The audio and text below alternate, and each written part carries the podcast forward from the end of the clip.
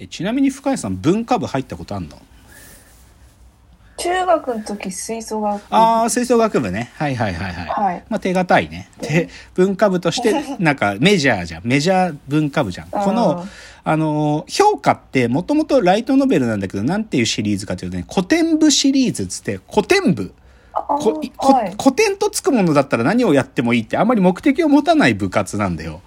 で、唯一目的あるとすると文化祭の時に文集を作るぐらいな、そなんかそれ以外の目的ないんだけど、でも、なんかそういう目的を明確に持ってない文化部やりたいな、やっぱり。うん他にもいろいろ出てくるんだよ。壁新聞部とか、なんかそういう、まあ、そうクイズ研究会みたいなのはベタだと思うけど、いろいろ出てくるんだけど、文化部が盛んな学校っていう設定なのね。それとかもね、すごい、文化部って一回も入ったことないから、入ってみたかったなってすごく思ったっていう。じゃあちょっと一旦だけ今週の自転車ライフ。まあいつも毎週週末自転車行くんですけどね。あの、荒川の河口のとこって葛西臨海公園っていう、まあ本当に海に面した公園があって、まあそこの通り、そう言って臨海道路っつって結構こう高速とかが交差してる高校、結構、なんていうのかな。道路自体の交通量は多くなくて、だけど上に高速とかが通ってるような場所があるんだけど、そこにね、僕ね、ドラムおじさんって呼んでるおじさんがいつもいるのよ。そこ、荒川行くたんびに必ず見るんだけど、その人すごいのがさ、多分だけど、でっかいあの、なんていうの、ハイエースみたいなのにドラムスキセット全部乗せて持ってきて、はいど道路のさ、なんていうの、中央分離帯みたいなとこにドラムセット全部出して、はいはいで、上高速とか走ってるから結構ううるさいんだけど、その中でダーダーダーダーダーってドラム叩いてる人が いるの。うん。でもこれ毎週いるの。僕ドラムおじさんって呼んでるんだけど、で、その、それだけどフルドラムセットでやってるドラムおじさんが一人と、あとは一つスネアドラム一個だけ持ってきて、タンタンタンタンタンタンってやってる人とかもいるんだけど、なんかさ、なんか時代的にさ、そういうもう、河川敷とかでさ、楽器弾くなんて多分しちゃいけない時代じゃん、もう。なんかうるせえなって言われちゃうじゃん。昔だったらなんかトランペット吹いてるとかさ、たまにいたけどさ、でも未だにそのドラムおじさんいるのは結構いつも熱い気持ちになって、ちょっとね、止まって聞くんだよね、僕。いつか話しかけようと思ってんだけど、なんか、いどれくらいやられてるんですかとか知りたいんだけど結構ね、パンクなドラム叩くね、結構、よ、よ、よく、なんかね、結構パワフルに叩いてるドラムおじさんがいて、あの、これね、自転車乗ってる人多分知ってると思うんだけど、あ葛西臨海公園沿いにある臨海道路のドラムおじさん。あの、これ、でいつか話しかけたらね、ちょっと報告しますよ。うんじゃあ冒頭最後今日の格言。えー今日の格言。漫画青足を読んだら日本サッカーに夢を見てもいい気もしてくると。うんなんか僕青足って漫画ちゃんとアニメやってる時ちゃんと見てたんだけど漫画全部ちょっと読んだことなくてなんかちょっと読むタイミングがあってババババって一気に読んだの。で、はい。何かっていうといわゆるサ J リーグっていうのもさ J リーグのその下のカテゴリーつまり若いカテゴリーにユースっていうのがあるんだよね。J ユースっていう要は育成年代その、はい。まだ高校生とか中学生の時から、その、所属クラブのユースチームに入ってて、でそこから育てて何人かがプロに本当に慣れてくっていう、そのユース年代のことを書いてるんだけど、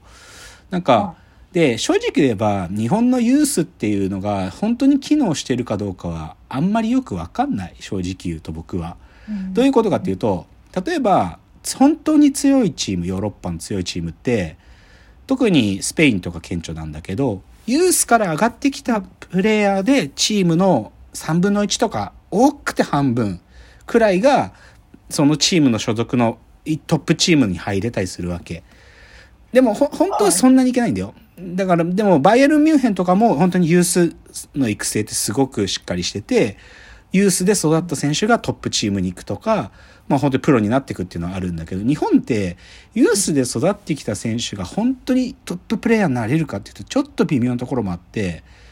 ユースの最高傑作だって言われてた選手もヨーロッパで通用しなかったりして帰ってきたりするわけよ。だから、日本のユースの育成方法って本当に合ってんのかなってすごく前から疑問を持ってたの、僕は。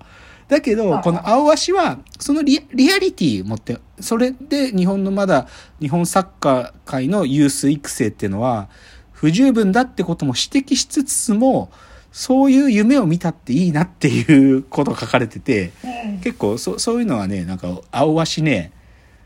リリアルな漫画だから面白いなと思ったので、ちょっと喋りました。じゃあコーナー行きましょう。えーロフトプラスワンへの道。えーこのコーナーはサブカルリテラシー、サブカル知識の低い株式会社私は社員に竹之内がサブカル魂を注入し、いつの日かロフトプラスワンでのイベントに呼ばれる存在にまで自分たちを高めていこうという意識向上コーナーです。じゃあ今日のテーマいきます。今日のテーマ。人生一の音楽イベント。スティルモアバウンス説。うんあの、冒頭のコーディ・リーのライブのせいでちょっと音楽に引っ張られたんで、今日はもう完全音楽トピック。しかも音楽イベントトピックね。はい。で、ぶっちゃけ、そのね、なんか音楽イベント行く、行くとさ、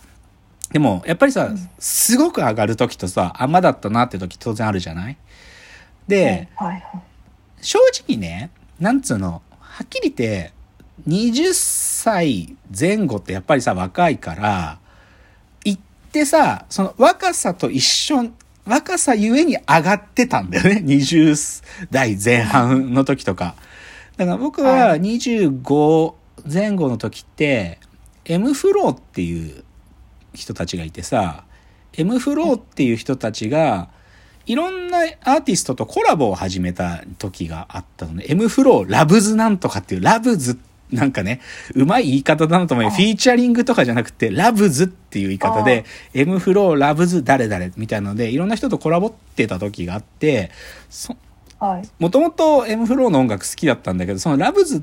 て、みたいなの、ラブズプロジェクトとか言ったりするんだけど、その辺とかの時に、何回か行ってた時、すっごい興奮したりとかしてたんだけど、でもそれ今冷静に考えると、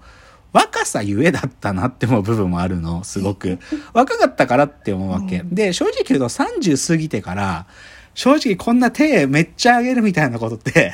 あんまりさ、そこまでなることって正直言うと、やっぱ年取ってくるとさ、もうちょっと冷静な面になっちゃってるから、トランス状態までいけることって稀にしかないのよ。だけどう、ん正直今日、その、僕がね、人生で音楽イベントで上がったなってやつで、3つ3位から1位まで言うんだけど、はい。そのはい3、2、1位って、マジで30歳過ぎてから見に行ったやつなのね。ううんん。で、もうじゃあ言おうか。まあ、まず最初に言っちゃおうか。3位がね、はい初見のチャイ。チャあイ、チャイを初見で見た時があって、それが3位。で、2位が、は京都音楽博覧会2012っ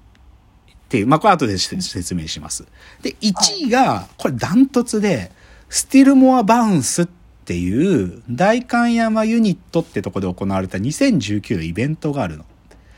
で、この3、三つ、ちょっと丁寧に今日喋る。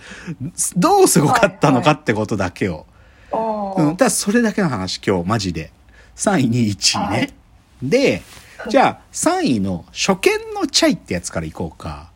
で、これはい正確に言うとね、イベントの名前がね、うん、未確認フェスティバル2018っていうイベントの3次ステージ審査っていう回だったのね。で、これちょっと説明がいるんだけど、2018年僕、あの、東京 FM のラジオの School of Lock の半年間月1レギュラーだったんだよ。なぜか知んねえけど出てたのよ。で、